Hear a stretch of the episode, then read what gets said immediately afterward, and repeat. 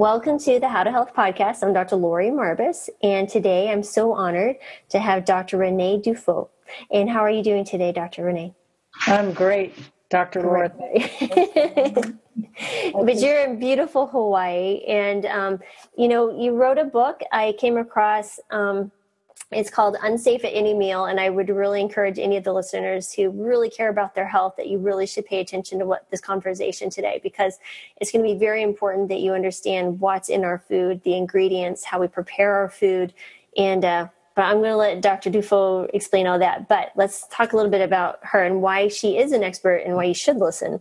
Um, she earned her BS degree in environmental policy analysis and planning at the University of California, Davis and got her doctorate in health education. By the way, she is a vet, so thank you for your service. She thank served you. in yes in the Army and the Navy with the Marines. Mm-hmm. And so um, she also worked as an environmental health officer for the National Institutes of Health, the EPA, and the FDA, the Food and Drug Administration. And then, due to circumstances, she became an FDA whistleblower. And that is what we're going to talk about. So, um, in 2010, she founded the Food Ingredient and Health Research Institute. Um, you can find that at Food Ingredient um, in foodingredients.info. And then she's, you know, with her book, she's had amazing reviews. You guys, here you can see it. Sorry about the glare. Um, just really incredible. But we're going to first just get to learn a little bit about you, um, Dr. Fo, if you don't mind. Just tell us, you know, how did you become interested in what you do at the laboratory and food and just, I mean, it's such a unique place. Not a lot of people know people who do what you've done. So how did that all start? Well, when I was at the FDA, my job was to de- decommission laboratories that the government had used for years, and FDA had a number of laboratories. I had done the same thing for EPA, so my, my job was primarily doing cleanup work, cleaning up contaminated properties.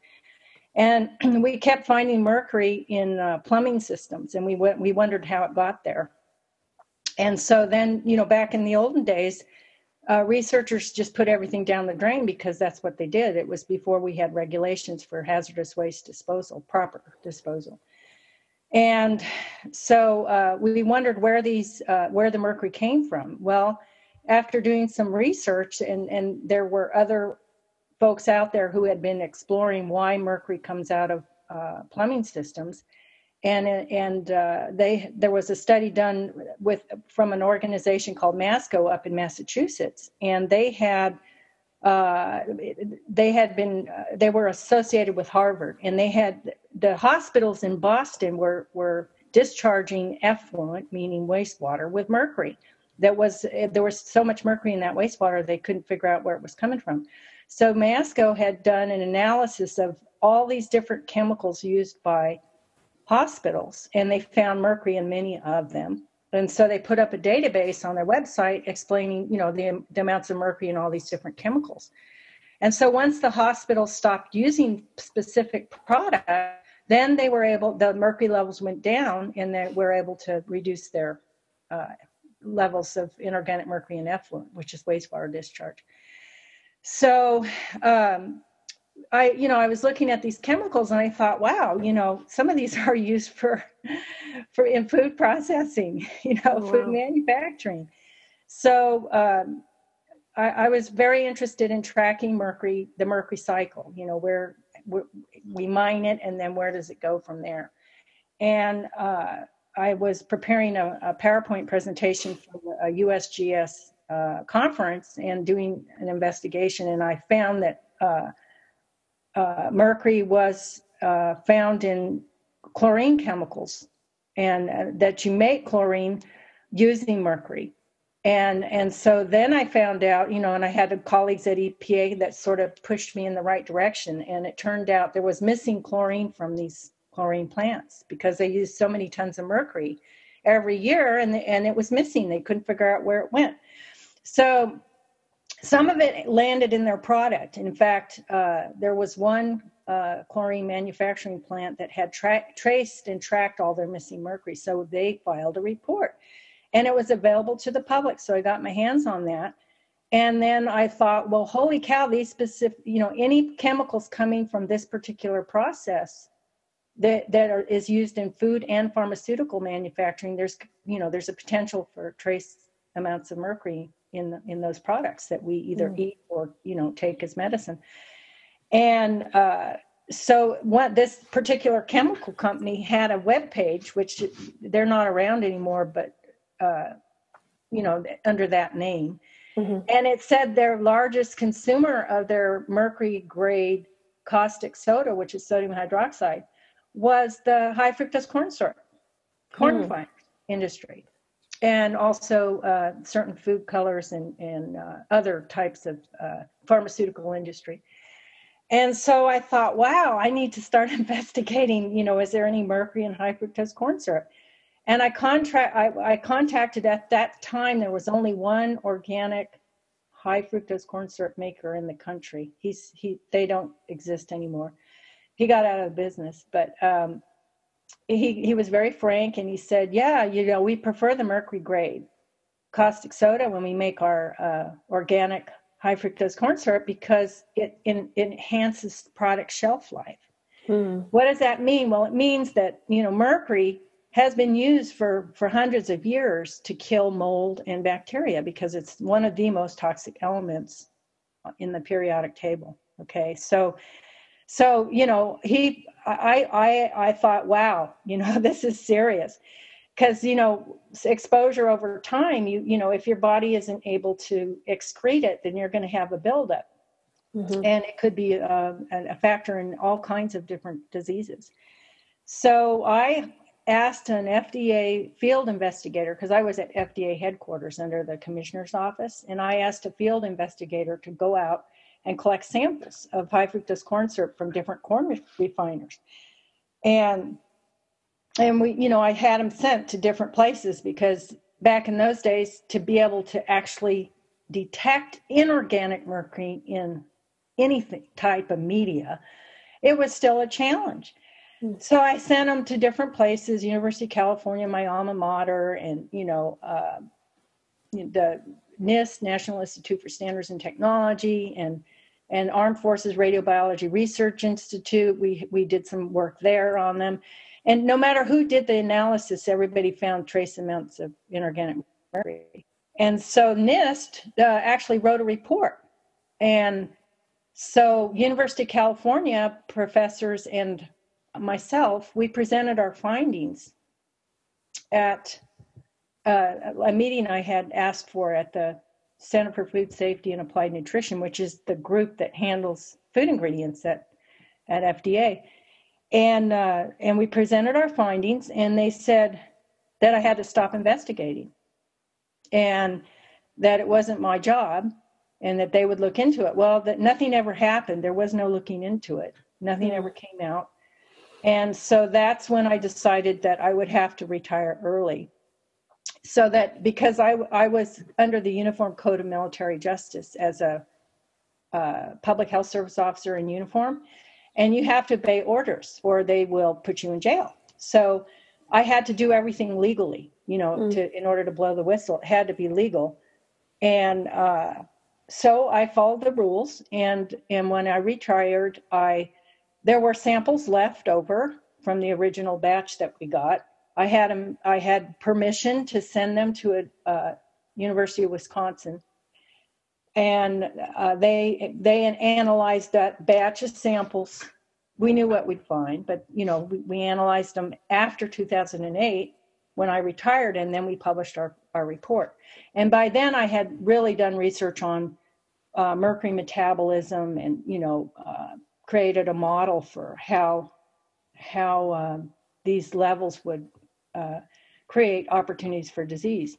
And that paper, that was a different paper, and that was published in Behavioral and Brain Functions. And now it's people are following it, they're citing it. So all over the world, researchers are looking at the role of inorganic mercury in in autism, uh, um, Alzheimer's, neurological uh, diseases. Wow.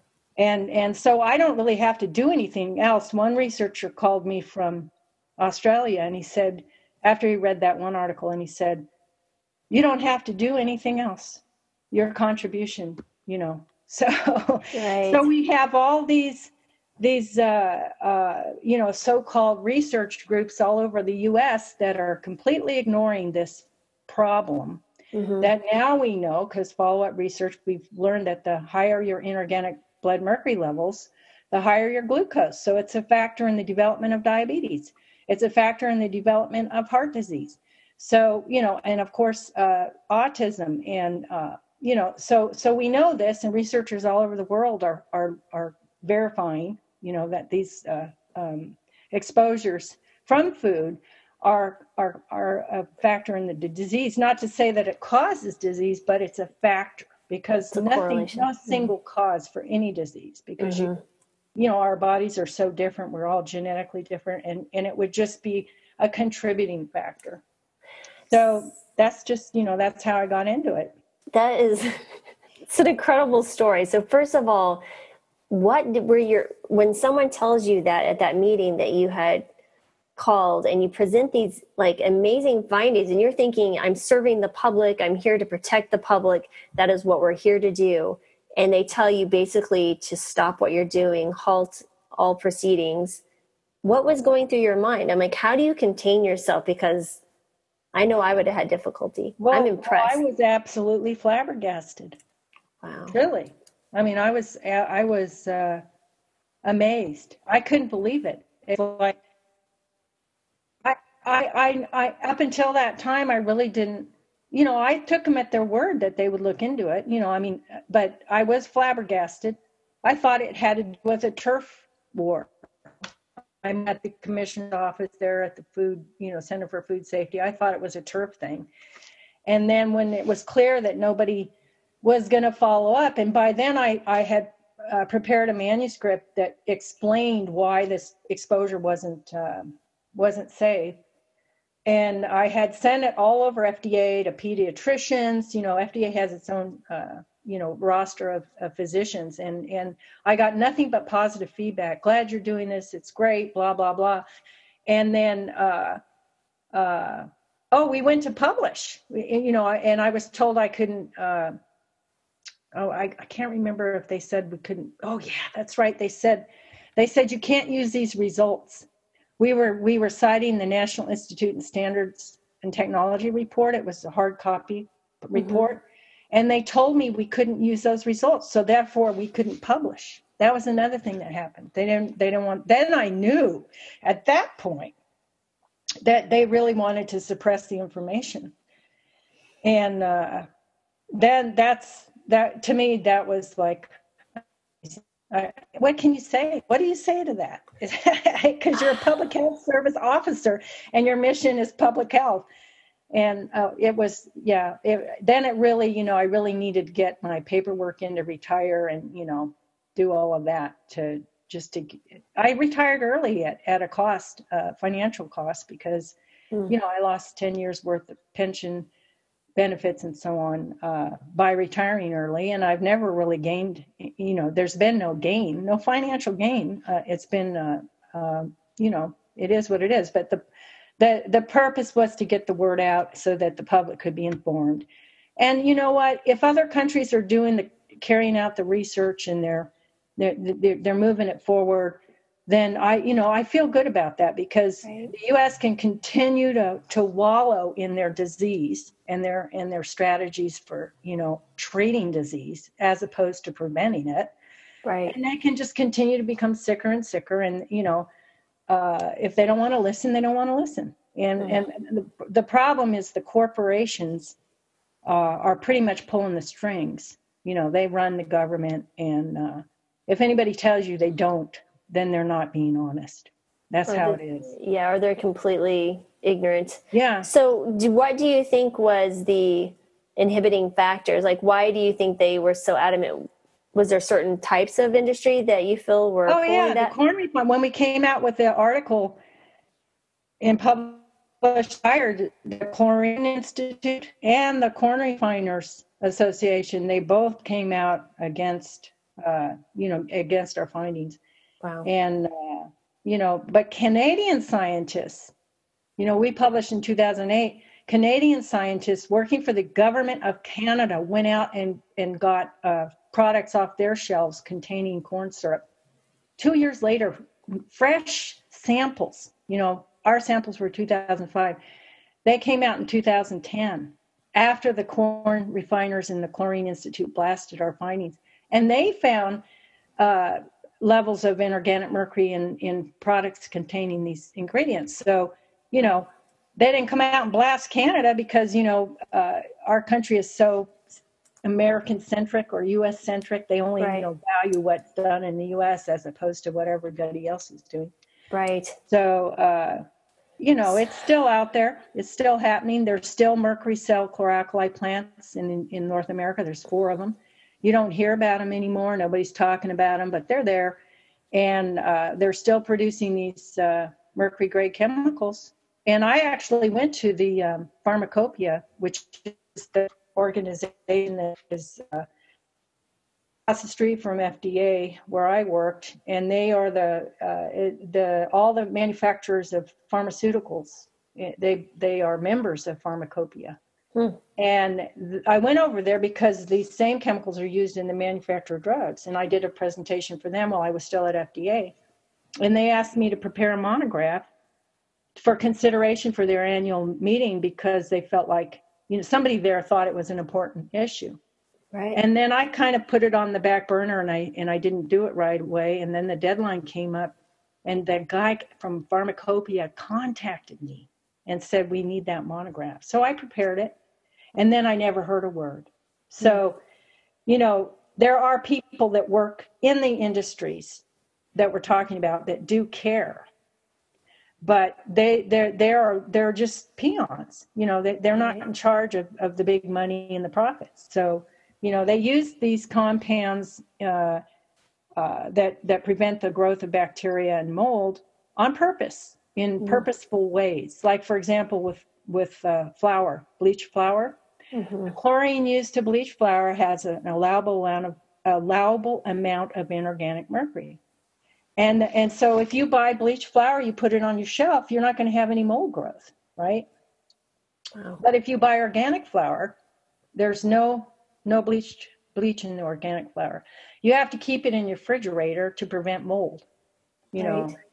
So uh, there's just ways of, of doing things that have been done for years and years and years, and uh, it's convenient because it's it, you can ship your products, you know, and they can stay on the shelf, and mm-hmm. and and there's a you know they're they're not looking at the long term uh, effects of, of chronic exposures uh, to to these uh, substances over time. So, can you explain what? Because you know, many in the audience may not understand what is the difference between inorganic mercury, organic mercury. What is what does the, that terminology mean exactly? Right. Well, all it means is that with organic mercury, uh, there's a methyl group uh, attached to the mercury element. A methyl group is a carbon hydrogen uh, compound, mm-hmm. and made up of carbon and hydrogen. So when that group attaches to the inorganic mercury, then you have an organic mercury. And uh, so mercury changes uh, form.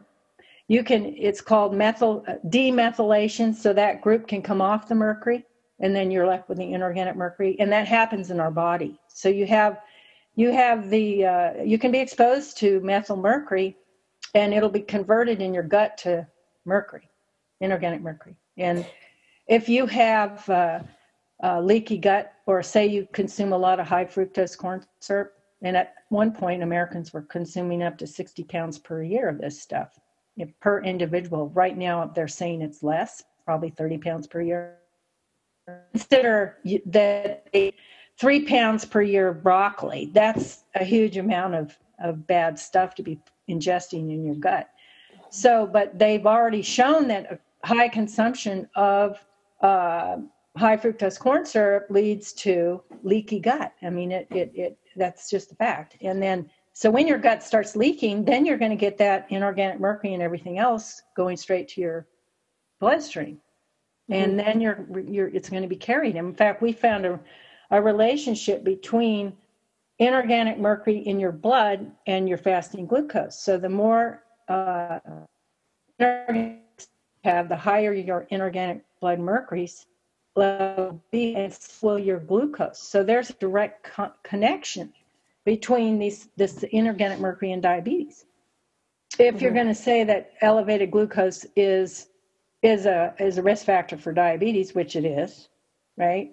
Mm-hmm. So, uh, you know, there's that's why I say there's more than one factor. I mean, there's so many factors mm-hmm. that play into the the development of any disease. Mm-hmm. It does, you know, whatever disease you're talking about.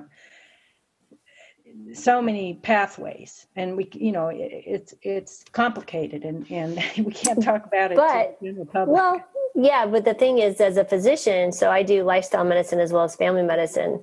I can move people to a healthy, whole foods, plant based diet. We'll have reversal of disease. Absolutely. So There's the no food doubt. is the food. It's the food. So yeah. regardless if they've attached, you know, you know, if we look at these food compounds, when we can get into also the pesticides and everything else that you spoke about in your right. book. So that's a whole nother. Then you have an, another hit in epigenetics, which I've published in that area, and uh, you know those that article is being cited all over the world.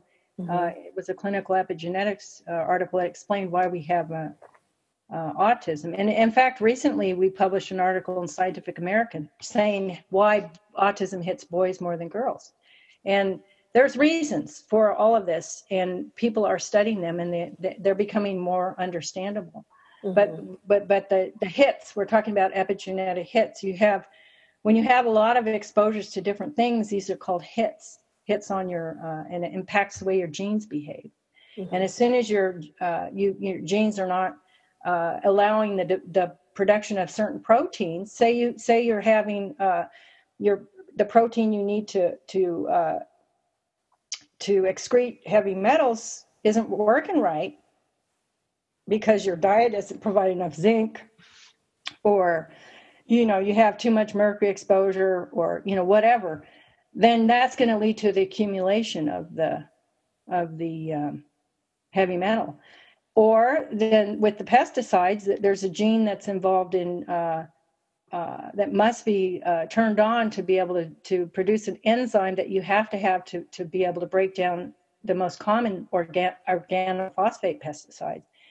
And we know that there that our diet impacts that gene so uh, you know if that gene isn't working right then you're not going to be able to excrete the pesticides. So i mean there's this is like another hit another hit on your system. So uh, it's all interrelated. You can't just stop one thing. You can't just stop drinking soda and then mm-hmm. you're going to be better. No. You have to change and have a whole foods diet. You've got to have lots of water uh, organic food. Um, mm-hmm. the, the, there's there's just one path as far as uh, you know achieving for as long as possible because we're all going to break down eventually. You know, right, absolutely. We're born to die. We all we're all going to die of something. Right. But uh, in terms to have the longest, healthiest lifespan, then there's only really one path.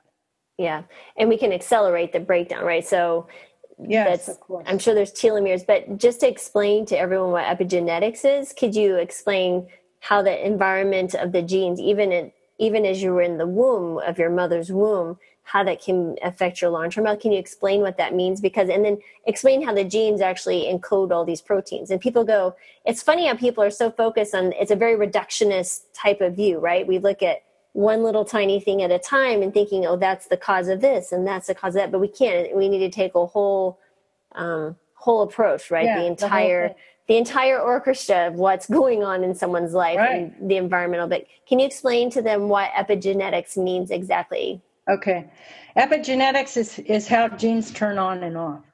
That's it in a nutshell. And so these methyl groups, uh, they can turn genes on or they can turn genes off.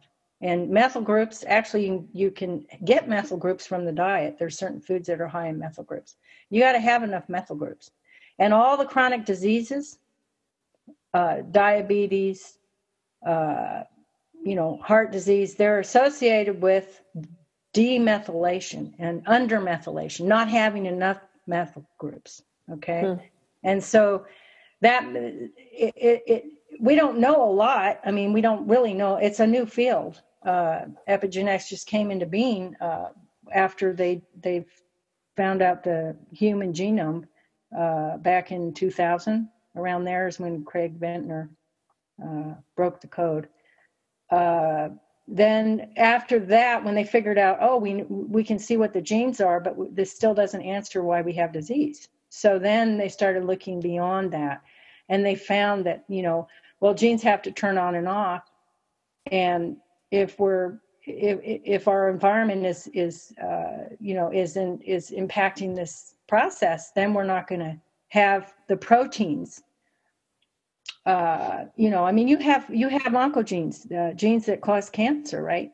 So so that's not a gene you want to have turned on. Okay, so that gene is going to turn on if your if your diet is is not good, and uh, or if you're exposed to uh, compounds in the environment that are carcinogenic, as in car- causing cancer. So. Mm-hmm. Uh, it's kind of complicated, but that's what it comes down to in, in layman's terms. So even the foods also too, for example, what I ate with my three kids impacted their long-term health because they were born with genes turned on, gene turned off, right. you know, setting them up for, you know, right. maybe early right metabolism early, you inherit uh, when your mother is whatever her diet is when you're in the womb then this metabolism that she's uh, that's happening is going to pass on to the child and mm-hmm. like we already know that uh, uh, if a child is born from two parents with diabetes, that child will be will be born with insulin resistance. Okay, so you're passing on your metabolism already, and uh, that is just crucial. Uh, and it's crucial that we have health education in K through 12. That mm-hmm. should be a priority. That should be as important as reading. You oh know, yeah. integrate health education with reading and uh, Yes, even math. And if we don't have health education, we don't even have culinary. We don't have cooking anymore in high schools. Very few people uh, schools have cooking.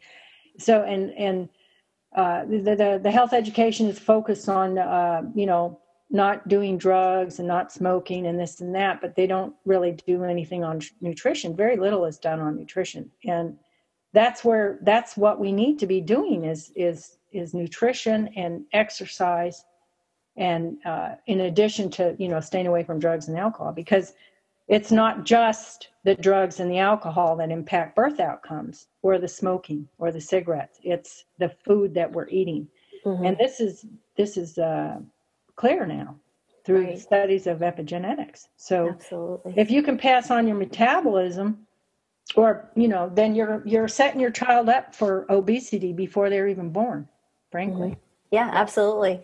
And I mean, because it, I remember because um, it's family medicine, so I see from newborn through. I think my oldest patient I've ever had is 106. So, um, what was interesting is I had a six month old that was way outside the high upper limit of the growth scale, and not necessarily in height, but in weight. I mean, mm-hmm. this kid was at six months. She was being breastfed, you know, and hadn't even been introduced food yet. Um, I was like what is going on? But it, and you look at the parents, what they're consuming, what right. mom ate when she was pregnant, those type of things, and really things started clicking. So that is a it's a it's a perfect real world example of the exactly. epigenetics.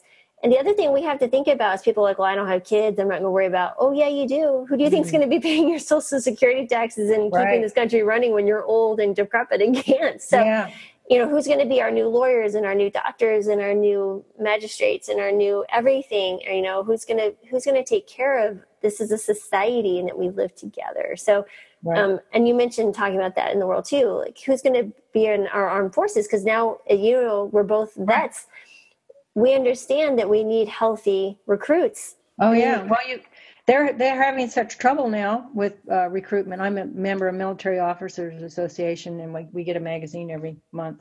And the bottom line is uh, they can't we can't pr- we cannot produce the numbers of uh, Americans needed for to serve these days. I mean, out of ten high school students, three might be able to do the physical fitness and the, the uh, pass the ASVAB, which is the the, uh, the intelligence, you know, the the the, the, mm-hmm. the, test where they determine if a person has the, the thinking skills, critical thinking and math and everything to, to do the jobs in the military. Mil- military is high tech mm-hmm. and they need educated people to serve. And we don't have, we can, they're now taking uh, people from Bangladesh they've always taken people from the Philippines to serve, mm-hmm. and then that gives them an avenue for uh, you know for getting American citizenship. But yeah. they're recruiting now from from Bangladesh. That's what I understand. Wow.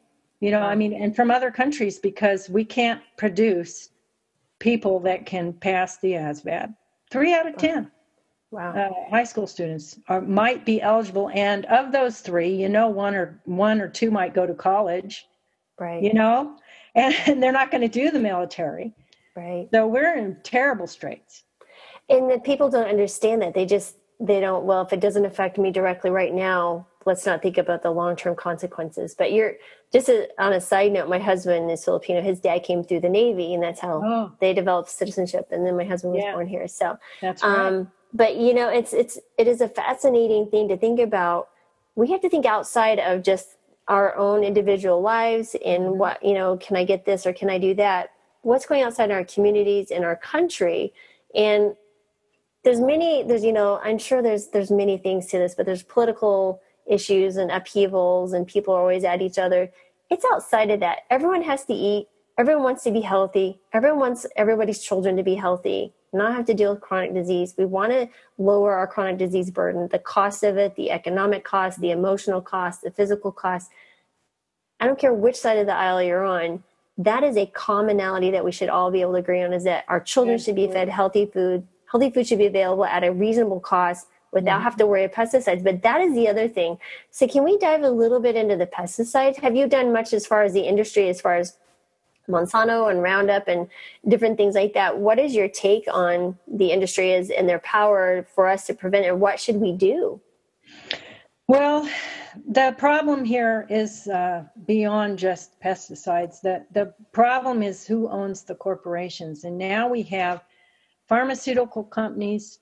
They're not only producing medicines, but they're producing pesticides. Mm-hmm. So I, I, guess it's almost a monopoly here. I mean, you know, when you're in a when you're in a business and say you produce a product, then it's to your benefit to try to own the supply chain. So all the materials that you need to produce your product, if you can own those materials, you know, own the production of those, then you're going to uh, reduce the cost of doing business because mm-hmm. you're, you're not going to have to pay. You know, you don't. There's no. You you gain profit from mm-hmm. from owning that supply chain. And so the whole focus of uh, of our uh, bit, way of doing business is is on the bottom line. You know, you've mm-hmm. got people who want to make money, and profit is the number one motivation. So you now have uh, pharmaceutical married to chemical. I think Bayer, Bayer just bought Monsanto. Yeah, yeah. So now mm-hmm. we have uh, have that dynamic, and so really, it's to their benefit if people get sick from eating all of the you know uh, conventionally grown food with pesticides right. it's their their benefit because then they can treat them with with their pharma chemicals. Right. The supply chain now you know? Right. i mean clean up. And if we're not we're not if we're sick then to their benefit. It, it increases their profit. And that's exactly what's happened. So the the really the only changes we can make you know they used to say well you can vote well yeah you can vote but yeah nowadays uh, with the voting situation and the corporations and the, they can put as much money they can buy candidates basically oh yeah i so, i went I went to Washington. The answer. No, and I went to Washington D.C. last year with a group of physicians because we were concerned about you know a physician's voice in government and how we were concerned about how physician education was proceeding and the care and the healthcare of, of human medicine in general. But anyway when we went and we met with a few of the congressmen um, one of them basically said you know if you'd spend the money that you spend on your airline ticket to see us um, then we actually might listen. So basically we vote you into office and i have to pay for you to listen to me? That yeah. is mm. you know, yeah. I don't usually say words, but boy, there were words yeah. I wanted to say that day. And so yeah. I was like, well, how dare you? How dare you? Yeah. I mean, but for me, it's just, I guess I'm idealistic and I'm always optimistic, but how dare you speak to someone like that who served this country and we voted to put you in that. You're here to serve us and yet we have right. to pay you more than your salary. That's unbelievable. So, um, really disheartened. So I, I, the, what I like to do now is share this message, but it's like, we actually have the power. We really do. It's in our pockets. The money we that we make. Our dollar. Our dollar is the vote. Yes, it so is. you buy. You choose to buy organic food. You choose to uh, grow your own food. If you're if you're growing your own food, uh, then you know. I mean, summer gardens. You can can stuff like in the olden days. Doing all of that means that's the less food you're going to buy at the store. Mm-hmm. And stores are already getting the message that consumers want better quality food. And and I remember when uh, I remember when Whole Foods first came out. You know, I was working for the government in uh, the DC area, and you know, Whole Foods, way, yay! And it, there's only a few stores, but but they became popular, and there's now, of course, Amazon owns them. But the bottom line is they there was a need, and people were recognizing they wanted better quality food. But but what happened was when when Whole Foods started getting a share of the market, then Safeway started their own brand, organic. Mm-hmm. So they tell us, you know, everybody's telling us we're buying organic, and I, and I have to wonder, you know, it'd be nice if there was somebody who had the funding to go out and actually analyze some of these organic products and say, hey, you know, are there pesticide residues? What because we don't really have any watchdogs out there Truly, we don't. And um, my organization is totally volunteer. We have absolutely no funding, and, and uh, the only funding we ever got was from the Environmental Protection Agency, and it didn't come to us. It went to a tribal college, and had us on as adjunct, you know, professor to to carry out the the grant, you know, and do the the clinical trials. So uh, the bottom line is. Um, you look at what people are doing with the funding that you do give. You know i mean when you go when you give to organizations what are they doing? You know what are, are they telling the truth or are they glossing over or kind of doing you know around the around the edges but are they actually fighting for you? And there aren't too many organizations some of these uh, you know on both sides of the aisle I mean, what are they actually doing for this citizen to educate them and to, to, to tell them the truth? Not too many are doing the truth. Right. So what I am doing in my personal life is, um, you know, I'm gardening and, and, and buying organic, local. You know, if it's local, you have a better chance of, you know, getting better quality because it doesn't have to travel far. So that there's, you know, I mean, if you can, um, develop cooperatives, farming cooperatives, where you maybe, uh, and you don't want to do monocropping because that's a big problem. Just having one crop, that doesn't work. It doesn't work. It, it doesn't work with pollinators, the bees and the butterflies. They need diversity in their diet. They need a variety of plants. Mm-hmm. So, uh, you know, just like we need a variety of nutrients, they need a variety of nutrients. So if you're doing monocropping, then you're not providing the pollinators with what they need. So it's right. stupid to be bees to almonds or this or that or blueberries, monocrops, because you know it's like it's not a, a sustainable system. Right. And that's what we're seeing with the decline in the bee. So I think you know you, it's really up to us to have our gardens in the summer and to can and and because we can't rely on corporations that that are invested. They're now invested. They own a, they own our su- food supply if we let them. The only way we can uh, survive at this point and have good health is to have our own gardens. Right. Or have co-ops in our local community where we're sharing. You know, maybe you grow six different things, somebody else grows other things. You know, I mean, that's the only way to do it because our system has been so corrupted. Right, they worship absolutely. money. Yeah, they absolutely. worship money yeah, yeah, it's it's highly disturbing and we don't think about it until someone brings it that we're so busy and inundated with so many other things. And that's the other thing too right? Because people become ill right? So now we're getting chronic disease at such an earlier age. I mean I've, oh my god yeah i mean children. type 2 diabetes was typically adult onset and before the age of 10 is not unheard of at this point. Unfortunately that leads them to a, a shortened lifespan but also a life full of medications and medications. disease. And so they're so focused on their themselves and their disease process and where that's leading and where what they can do. Nobody brings about the whole idea of disease reversal which i can talk mm-hmm. about but also prevention in the sense of for parents. But the other thing um, i just wanted to mention to you is that i'm a, uh, the managing editor for a new medical journal that we're launching. It might be of interest to you. Um, that um, is coming from uh, Dr. Scott Stoll and Dan Purjes from the Purjes Foundation. Um, Dr. Scott Stoll started the Plantrition Project, and it's um, the International Dis- Journal of Disease Reversal and Prevention.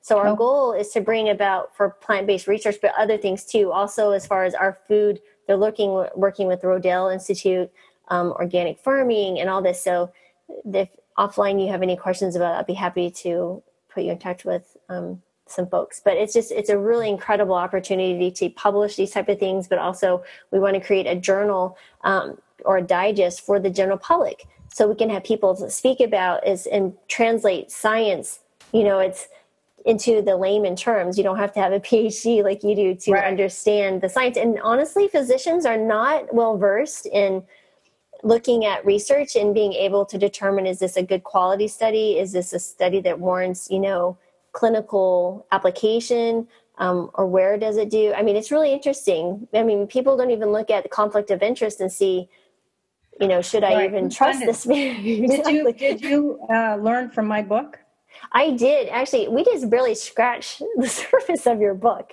I mean, it's it's very technical, and you go into deep detail, which makes it very easy for people to understand. You did a really nice job, and I mean, but then you also give solutions, right? And that's also on your website about mm-hmm. dietary interventions, what you should be mm-hmm. consuming, um, and which is what we're all, you know, in this type of movement in lifestyle medicine or um, really really focused on is the food and of course exercise and stress mm-hmm. and all that but it all mm-hmm. comes together right because right. if you're well, if you feed your body well, you're less stressed, you sleep better, you have more time, you have more energy, you have more right. resources. Oh, this is a very good. Can, and you can deal with the stresses when they do come exactly. without getting sick.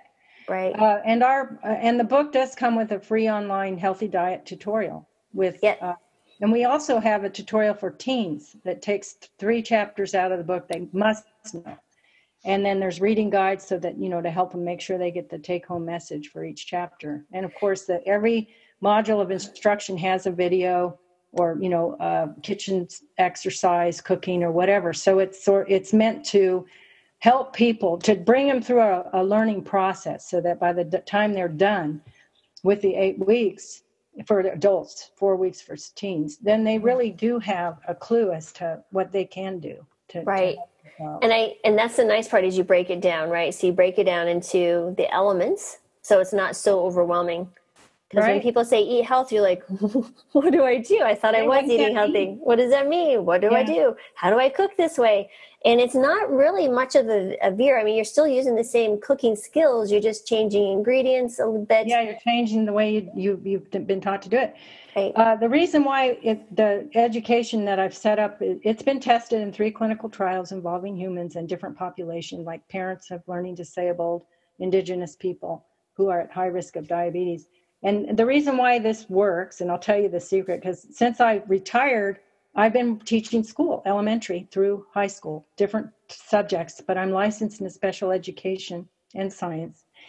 And so I have taught literally elementary, middle school, high school and community college and i understand how people learn so basically in special ed terms mm-hmm. i've been I, I i the way i designed the curriculum is i chunk it which is means you give them little pieces mm-hmm. and then they build off of that and so you have to you know chunk it and so that people get little pieces until it kind of all take form and, and that's why it's um, why the, the education has worked in three clinical trials to help.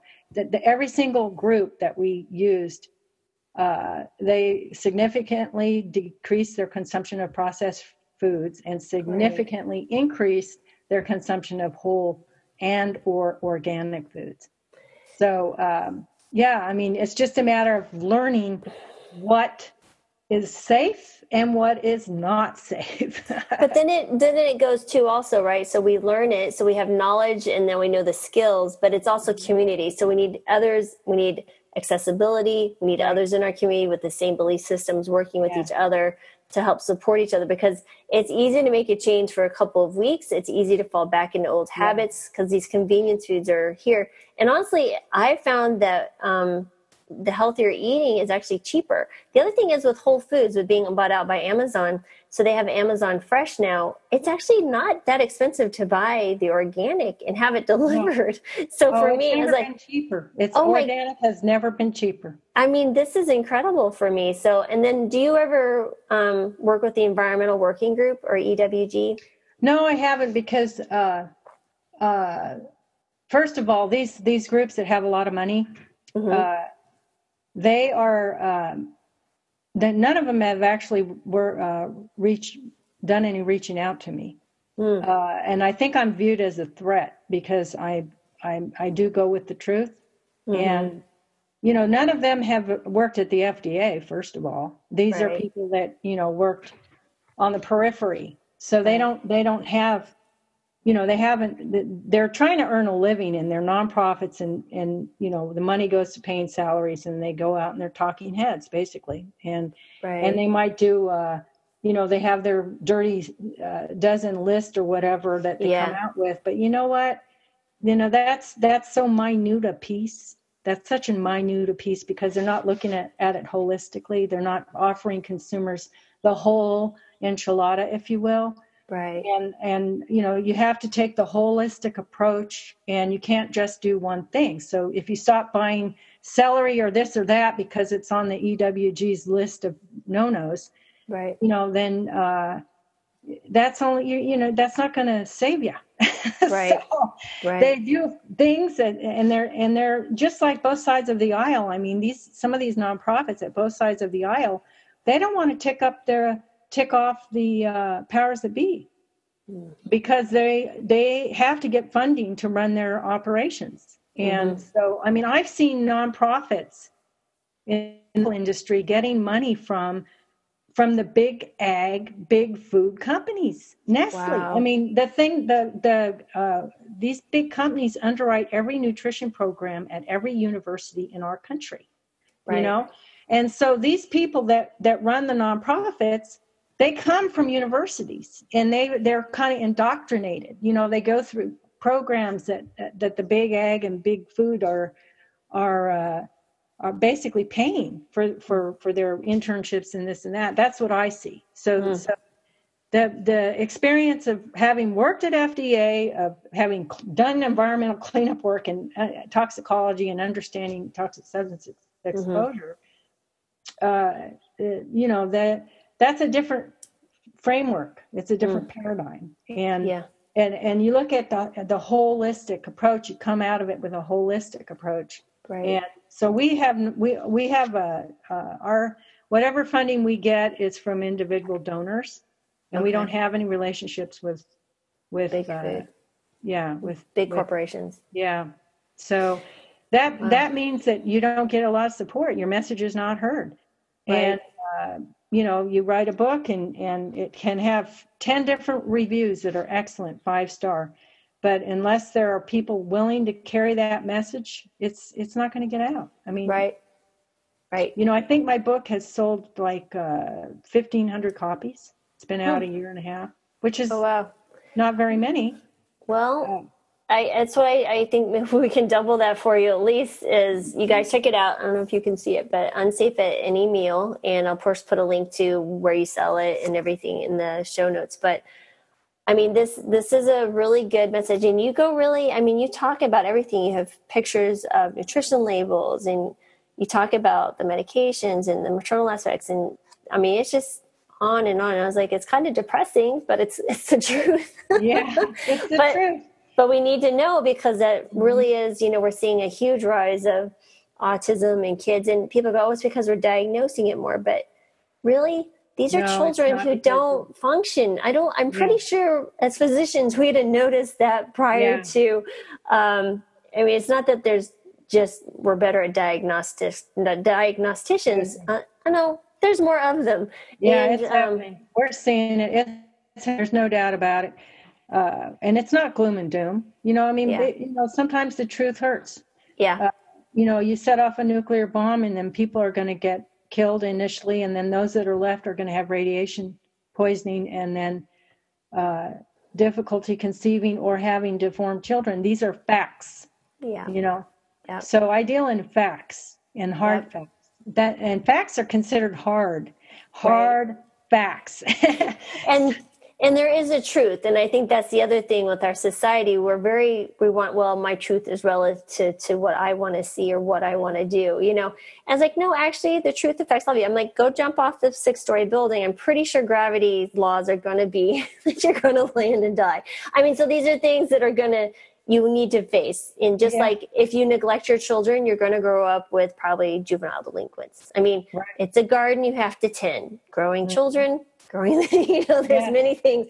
You can your truth maybe i want to be paid to stay yeah. at home and do nothing. Well that's just not going to happen. And guess what? Work is hard. Work is hard. Yes work it is. is. hard. So facts are hard and work is hard. And get, and guess what? You're going to die.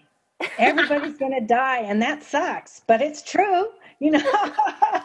So if you can get get beyond that and just like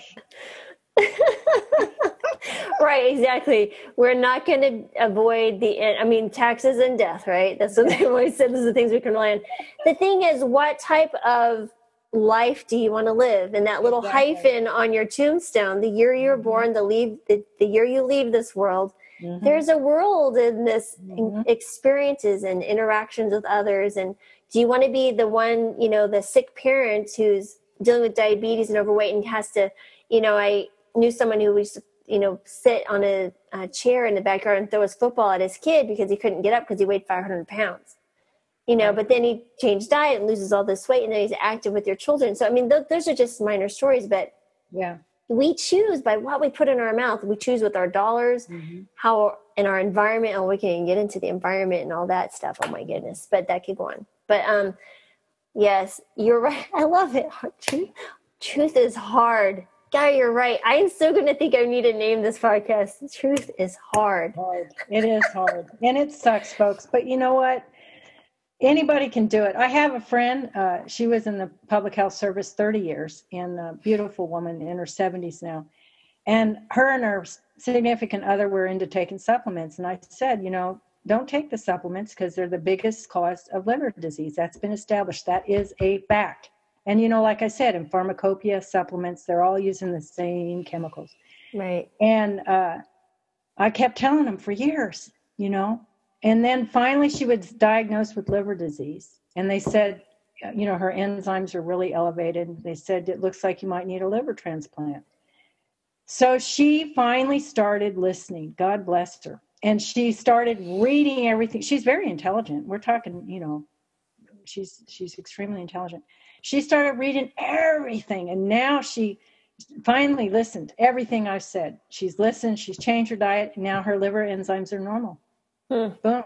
Mm-hmm. she doesn't need a liver transplant.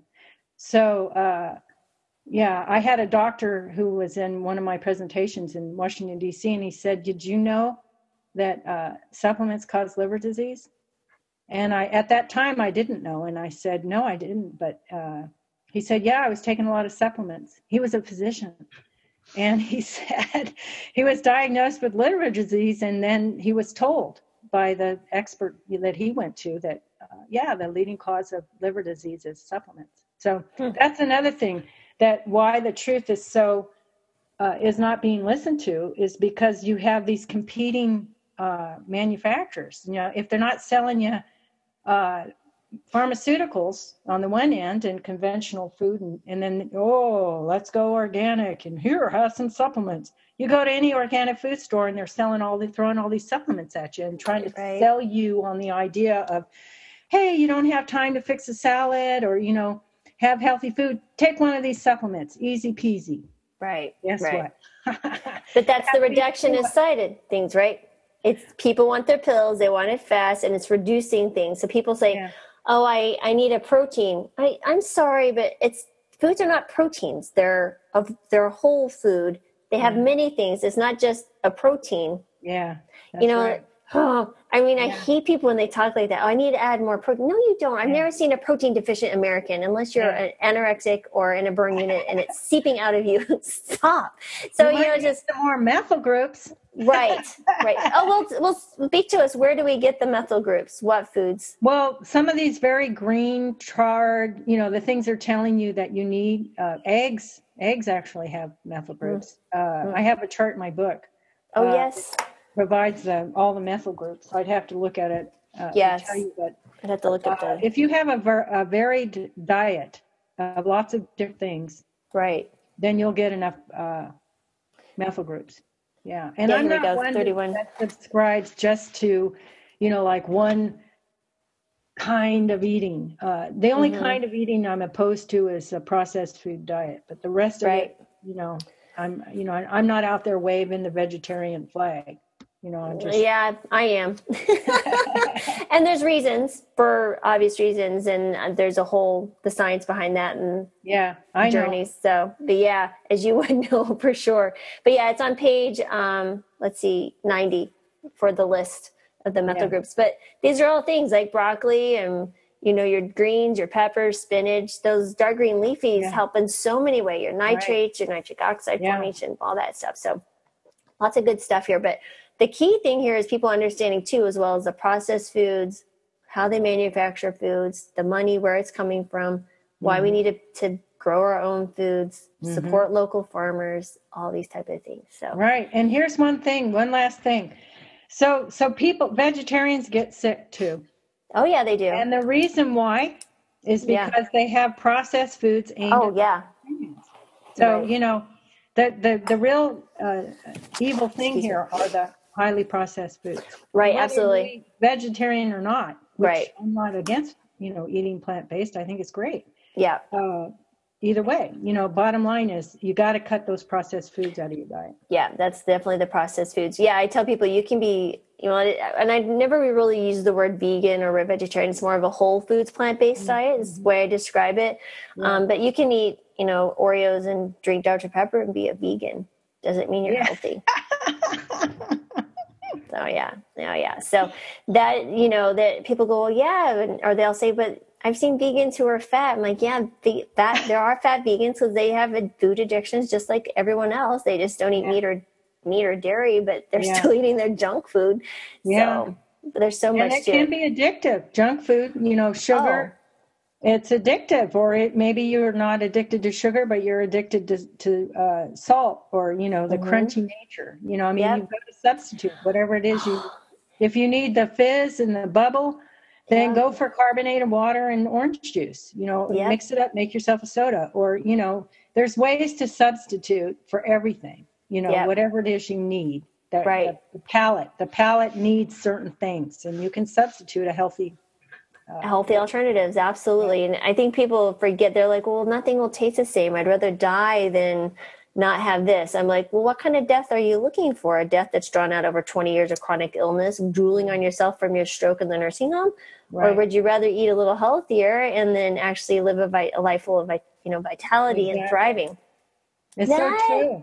It's and hard. It's hard but true that's I know, I know it's hard, but the thing is, we get older, right? So as I get closer to fifty, my kids are all grown up, and I'm like, I can't afford. I mean, I, I want to be around a long time for grandkids, Lord willing, that you know, and, and see these wonderful things happen to my my children and be part of life and active. And so far, I've been blessed with good health, and of course, things happen. Like you said, we're all going to die. It's a hard fact. It's a hard truth. Um, but I like I said, you know, Dr. Kim Williams, who's our editor in chief, he said he was the past president of the American College of Cardiology, and he said, you know, I don't mind dying, I just don't want it to be my fault. I like that. That's, that is that's great. I, I love it too. It's like, you know, I love that so much. it's like, yeah. I'm going to make that my motto as well. But I'll always give credit to Dr. Williams. But um, yeah, absolutely. The most valuable thing we can do is feed ourselves well. Absolutely. So, but Dr. Dufault, is there anything else we should say before we go? I know I've kept you the hour that I promised, but. Um, I would just say to the listener and the viewer that it's truly up to you. Mm. Yeah, because you you can only uh, control your own behavior. Yeah, You're and if absolutely you have children, I urge you to take good care of those kids because they're our future leaders and please please make sure they're that they're going to have a chance at being healthy you know and that's the one thing parents are afraid to parent in many aspects, either be it discipline, love, time. They get so stressed out. But parents, it can be done, and I'm mm-hmm. always willing and able to help um, anyone who has questions about parenting and raising healthy kids. And um, I've done it three times. I've been maybe I'm just lucky, but I think we did something right, and I had some amazing mentors in that field. So I just, again, people, we're gonna we'll give put your website, and you have the free um, course, the eight week course on how to eat healthy, and it's for teens as well. And maybe some teacher will take this up and bring it into their school, um, so. you know, and maybe someone in their church groups or small groups somewhere, exactly. and spread that word because that's how right. this is this movement will continue to grow, mm-hmm. and it is growing. Yeah, Margaret Mead said it would take, you know, I forget the saying, but it's a it's a great saying. It, it just takes one. Never underestimate the power of one. The power of of the one, and so you know, you could have a book study group where you're, you know, uh, right. doing a book with a nutrition program. If there are other books out there that have a nutrition program, great, and it's good and leads them to health, go for it. We got one here, it's free, do it. Bottom line is uh, take the initiative to change your life. Right. And I would hope someone too with even more media presence would, hey, hey, you're exactly right. Let's take this, let's take it chapter by chapter, or like you said, a book club. I think that's a great right. idea. Yeah. Chapter by chapter, and then learn from that, discuss it, how you can implement changes in your own life, or do the eight week course together. Right. Um, so I think there's some fabulous um, tools here to help people change. You don't have to do it alone. Create your no. own Facebook groups. Right. Do whatever. Reach out to yeah. Dr. Dufay. Do yeah. Dufault. Every module of instruction that that uh, that's on our healthy diet tutorial has discussion questions. So in addition to the kitchen cupboard activities, the videos, the you know the the uh, actual assignments to help you understand everything, mm-hmm. you've got the discussion questions. So it's designed for a book study group. Right. You know, it's That's designed fantastic. so you can have a little group. You know, like there's AA for people that need to learn how to live one day at a time. Well, guess what? we could have, you know, maybe I should rename my book for uh, instead of unsafe at any meal. Uh, uh, the healthy path or something we could well or you could have a supplement to it right and yeah. so i mean this is where social media comes in there's almost what 2 billion people or something like that or close to it on facebook alone so mm-hmm. that's where social media presence and that's where i found that i'm really comfortable is I like the videos and interviewing people, mm-hmm. but I'm still a mm-hmm. doctor. I still want to help people, right. but I, I can reach more people this avenue mm-hmm. than anyone just in my own self awareness or just, you know, so I'm doing my, uh, hopefully my part to help you grow and I'll do everything I can to share your word. And so is there, thank you so much for your time. I know we had several scheduling conflicts. I had a kid that broke a leg. That's better. Um, who's healing. Oh, this is kind of interesting. So this child is 19. Well, it's a young man now. I, I apologize, Gabriel. Mm. Um, but he hit a tree um, snowboarding, double black oh. diamond.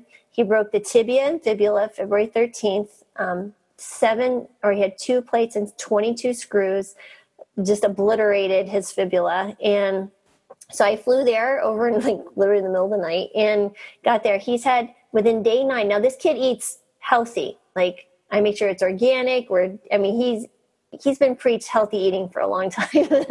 and what's been incredible, yeah, he's 19, but his healing was so quickly um, wow. progressing and his pain and inflammation, like he had zero pain day nine post op of that mm. type of injury. Wow his orthopedic is, like I can't believe you don't have any pain. Then this PT said, wow, your skin is healing really well. And he still has no pain. He's bearing weight now. We're just mm-hmm. seven weeks out, eight weeks out. Mm-hmm. And um, I mean, it's just incredible. They're just, just the power of the food and healing. Granted, I understand he's young, but I have also seen young people not heal well because right, right. likely no, what they're awesome. consuming. That's yeah, a benefit so. right there. Benefit. Yep. So where's he in Alaska? He's in Colorado. Oh, Colorado. Yeah, he's a, a, University of Colorado student in Boulder. So, but yeah, that is so people take this lesson. You know what? It, it's it's our mood, it's our gut bacteria, it's cancer genes and epigenetics. Is so much. We are there's a diet we're meant for, and it wasn't man-made processed foods. We can agree on that for sure, or pesticides. oh my goodness. All right. Well, thank you again, Dr. Dufault, for spending your morning with us. Yeah, I'm going to send you a hug, okay? I will, and a high five for sure. At least we can do that. People can say, Aloha. oh, aloha. Thank you.